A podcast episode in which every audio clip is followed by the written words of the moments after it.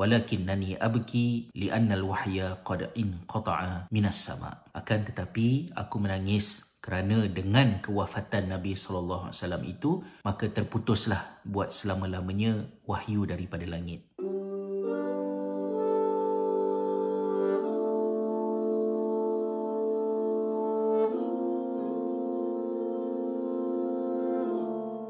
Bismillahirrahmanirrahim. Assalamualaikum warahmatullahi wabarakatuh. Salam sejahtera.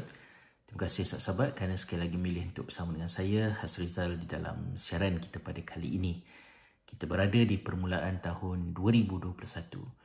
2021 bermaksud 2021 tahun yang lalu kita menerima kehadiran junjungan mulia Nabi Isa alaihissalam sebagai salah seorang daripada rasul yang diutuskan oleh Allah Subhanahu taala.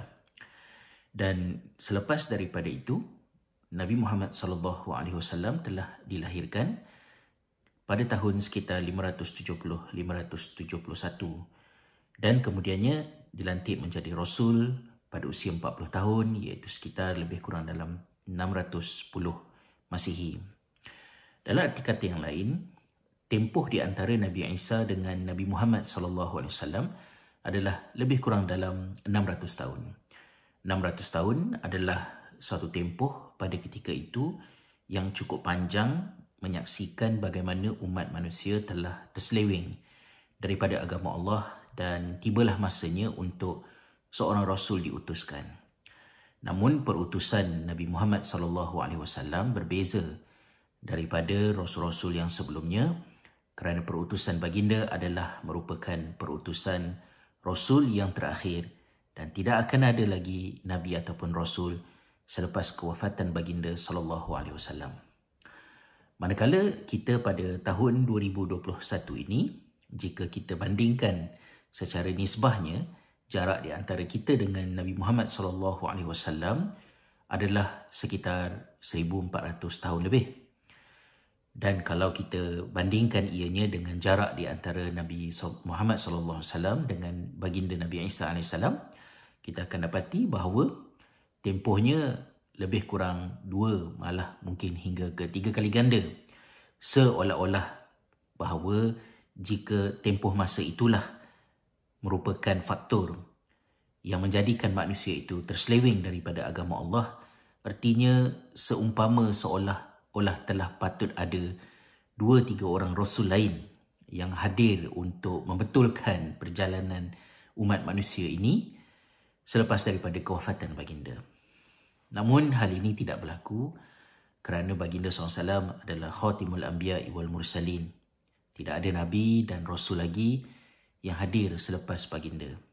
Kerana itu ia mengingatkan saya kepada satu peristiwa ketika mana Nabi Muhammad sallallahu alaihi wasallam wafat pada usia 63 tahun Abu Bakar dan Umar radhiyallahu anhuma telah membuat keputusan untuk menziarahi Ummu Aiman wanita yang telah menjaga Nabi sallallahu alaihi wasallam ketika baginda kecil dan apabila berita kewafatan baginda SAW dimaklumkan kepada Ummu Aiman, beliau telah menangis.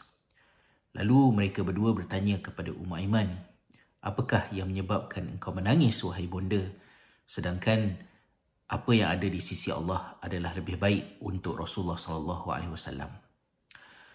Maka Ummu Aiman mengatakan bahawa amma wallahi inni a'lamu anna ma 'indallahi khairun li Rasulillah sallallahu alaihi wasallam wala abki lidzalik sesungguhnya demi Allah aku maklum bahawa apa yang ada di sisi Allah itu adalah lebih baik untuk Nabi sallallahu alaihi wasallam. Dan bukan kerana itu aku menangis. Walakinnani abki li'anna al-wahya qad inqata'a minas sama. Akan tetapi aku menangis kerana dengan kewafatan Nabi sallallahu alaihi wasallam itu maka terputuslah buat selama-lamanya wahyu daripada langit. Kenyataan Ummu Aiman ini mengejutkan Abu Bakar dan Umar. Lalu mereka berdua pun turut sama menangis mengenangkan besarnya ujian dan realiti yang menimpa mereka dan generasi seluruhnya selepas kewafatan Nabi sallallahu alaihi wasallam. Di zaman baginda, umat Islam berhadapan dengan pelbagai ujian, cabaran dan ujian cabaran itu menjadi asbab kepada turunnya wahyu untuk menjawab secara direct permasalahan dan memenuhi keperluan yang dihadapi oleh generasi pada masa tersebut. Umat Islam pernah berhadapan dengan fitnah ketika isteri baginda sallallahu alaihi wasallam teraniaya dengan propaganda dan tuduhan jahat yang dikemukakan oleh orang-orang munafik. Begitu juga Nabi sallallahu alaihi wasallam pernah teruji bila mana soalan-soalan yang menguji keabsahan kenabian baginda yang dilontarkan oleh orang-orang Arab sebagai memindahkan modal cabaran yang dibawa daripada orang Yahudi berkenaan dengan Zulkarnain, Ashabul Kahfi dan juga berkenaan dengan roh tidak dapat dijawab oleh Nabi wasallam. Dan pelbagai lagi cabaran masalah yang jauh lebih besar, kompleks dan rumit ianya telah dijawab oleh Allah Subhanahu wa taala dengan penurunan wahyu sehinggalah sempurna seperti yang dimaklumkan di dalam surah Al-Maidah ayat yang ketiga.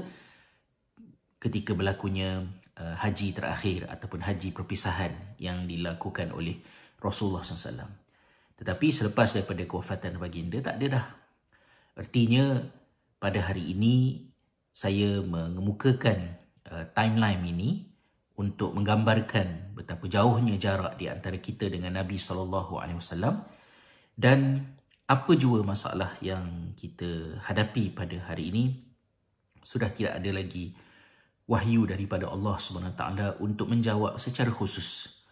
Akan tetapi Allah taala telah menyempurnakan al-Quran sebagai petunjuk yang malas segar yang kekal dan terpelihara sepanjang zaman seperti yang dipesankan oleh Nabi sallallahu alaihi wasallam.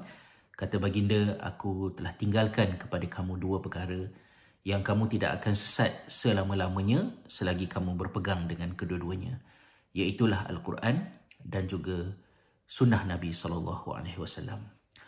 Maka di akhir zaman ini bila mana kita berhadapan dengan pelbagai uh, kerenah uh, cabaran yang begitu kompleks dan kadang-kala menyesakkan nafas kita dan menyulitkan kita untuk merasionalkan kenapa sampai begini keadaan yang dihadapi kita perlulah ingat kembali bahawa kita sudah berada di satu jarak masa yang begitu jauh daripada baginda dan kalau berlakunya kerosakan-kerosakan yang dilakukan oleh umat manusia uh, janganlah kita terkejut kerana semenjak daripada Allah Subhanahu Taala memaklumkan berkenaan dengan perlantikan Adam AS sebagai khalifah di atas muka bumi, malaikat sudah pun menimbulkan persoalan ini. Allah tidak menafikan kebarangkalian dan risiko keturunan Adam melakukan kerosakan dan menumpahkan darah seperti yang disebutkan dalam surah Al-Baqarah ayat 30 tetapi Allah mengalihkan perhatian malaikat dan kita semua pada memikirkan tentang satu lagi potensi Adam yang melayakkan dan menjadikan beliau itu dan keturunannya terpilih sebagai khalifah. Dan yang keduanya untuk meminimumkan risiko kerosakan dan pertumpahan darah itu iaitulah Adam dan keturunannya istimewa kerana mereka mempunyai akal fikiran mereka boleh belajar mereka boleh mengembangkan ilmu dan mereka boleh memperbaiki kehidupan berbekalkan kepada hasil pembelajaran tersebut. Maka marilah sama-sama kita berazam menjadikan tahun 2021 ini sebagai tahun untuk kita terus memperbaiki diri kita dengan terus belajar, menambah pengetahuan dan memohon kepada Allah agar melindungi kita daripada ilmu yang tidak bermanfaat dan menjadikan apa yang kita tahu sebagai sumber kekuatan untuk kita melaksanakan apa yang perlu dilaksanakan ilmu sebagai cahaya daripada Allah SWT untuk membimbing diri kita menempuh cabaran kehidupan di akhir zaman yang serba mencabar ini. Semoga Allah SWT merahmati kita semua. Terima kasih atas kesudian anda untuk terus bersama dengan saya bersiaran di dalam uh, perkongsian ini. Jangan lupa untuk kongsikan pandangan anda, maklum balas, subscribe channel ini dan kongsikan kandungannya dengan sahabat-sahabat ahli keluarga dan semua insan tersayang yang ada dalam kehidupan kita semua. Hingga bertemu di dalam siaran yang seterusnya. Wallahu alam. Salam ukhwah, salam persahabatan daripada saya. Wabillahi hidayati wa taufiq. Wassalamualaikum warahmatullahi wabarakatuh.